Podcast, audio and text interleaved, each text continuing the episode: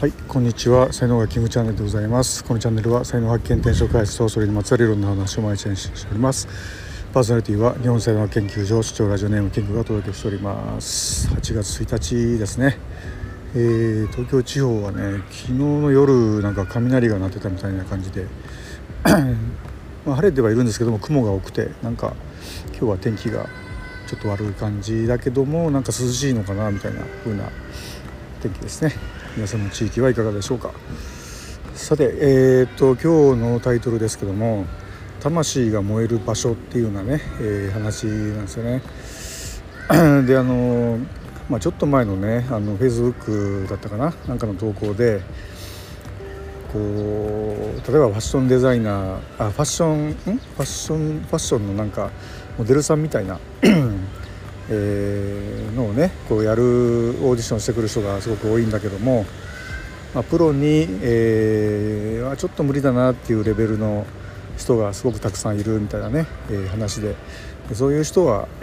あのもう普通に会社になんか、就職してね、ちょっと可愛い人っていうような感じでみんなでみんなにチヤホヤされて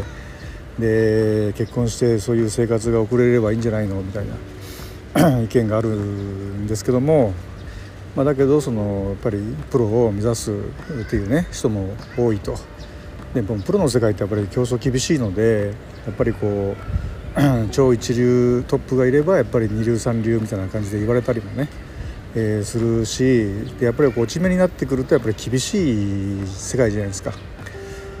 だけどまあそういうのってどうなるのかなっていうふうに、まあ、才能学的にま考えた時にまあ、やっぱねこうねこう魂が燃える場所っていうのがねやっぱあると思うんですよね。えー、例えばまあ僕みたいなこう舞台人のこう才能を持って生まれてくるとですねやっぱりこうスポットライトの下であるとか、えー、お客さんの大勢のお客さんの前であるとかそういう場所でやっぱりこう、ね、自分のパフォーマンスをやって、えー、で大喝采大注目浴びるというそういうエクスタシーポイントっていうのがあるんですけどもでそれをこうやっぱり一度でもでですねこう感じてしまうとやっぱね、えー、もうそこからなんか離れられなくなってしまうというか虜になってしまうというかねそのまあ世界というかエネルギーというかそういうのにも魅了されてしまうみたいなところがやっぱりあるわけですよね。でそれがたとえですねこう一瞬であってもその後まあね、うまくいかなくなあのビジネス的になんかうまくいかなくなったとしてもやっぱこう生まれてきてですねこう地球上でそういうこう自分のエクスタシーをね得られる場所というか何て言いますかねその魂が燃える場所瞬間時空間、まあ、そういうものに出会えたこと自体がもう、えー、僕からすると宝物宝まあ、それをもそれを感じるために、まあ、地球にわざわざ生まれてきたんじゃないの？っていうぐらいのレベルの、まあ、ものだと思うんですよね。はいなのでやっぱね魂が燃える場所っていうのを一番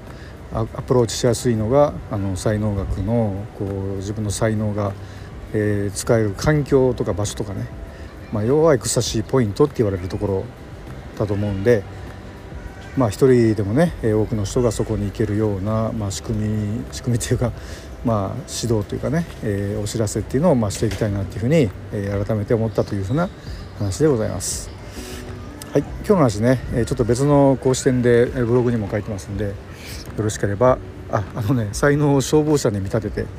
あのちょっと書いてたりするんで、えー、そちらもよろしく、えー、お願いしたいと思います。はい音声ここまでです、えー、今日も最後までお聞きいただきありがとうございました。いいねフォローコメントレターメッセージなどいただけますと大変励みになりますのでよろしくお願いいたします。才能学マスターのキングでした、それではまた明日お会いいたしましょう。ありがとうございました。Have a nice day